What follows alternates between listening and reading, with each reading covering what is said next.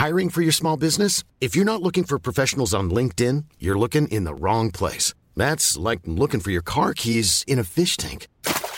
LinkedIn helps you hire professionals you can't find anywhere else, even those who aren't actively searching for a new job but might be open to the perfect role. In a given month, over 70% of LinkedIn users don't even visit other leading job sites. So start looking in the right place. With LinkedIn, you can hire professionals like a professional. Post your free job on linkedin.com slash people today. Good morning from the Daily Beast. I'm Barbie Nadeau in for Brooke Howard. It's Friday, June 4th, and here are the top six stories the Cheat Sheet team is watching right now. The World Health Organization said Thursday that a third wave of coronavirus infections is threatening to overwhelm healthcare systems across Africa.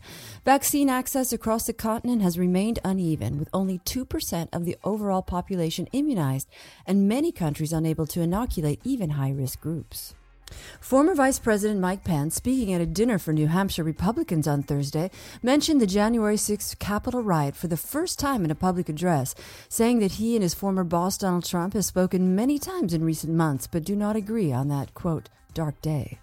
Rudy Giuliani is hawking My Pillow on his YouTube channel in 15 second intervals, punctuating a video titled UFOs Are They Real on Thursday.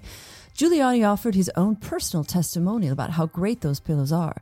My Pillow CEO Mike Lindell inspired Trump's delusion that he will be reinstated to the presidency in August. Andrew Yang was greeted by angry protesters at his Park Slope event following a mayoral debate on Thursday. A few dozen members of the social justice organization New York Communities for Change showed up to the venue and shouted over Yang while he spoke, forcing him to respond to their questions on the spot. A Utah man who admitted murdering his wife in front of their three kids on a family cruise and then blamed it on head injuries he suffered from contact sports was sentenced to 30 years in federal prison on Thursday. Kenneth Manzanares fatally beat his wife in their cabin on the Emerald Princess cruise ship after she told him she wanted a divorce in 2017.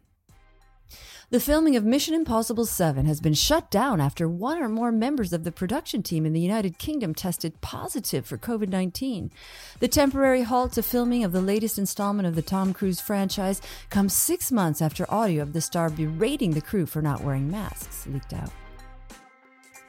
That's all for today. Check back every weekday morning and afternoon for more of the news you need to know. Find us wherever you listen to podcasts.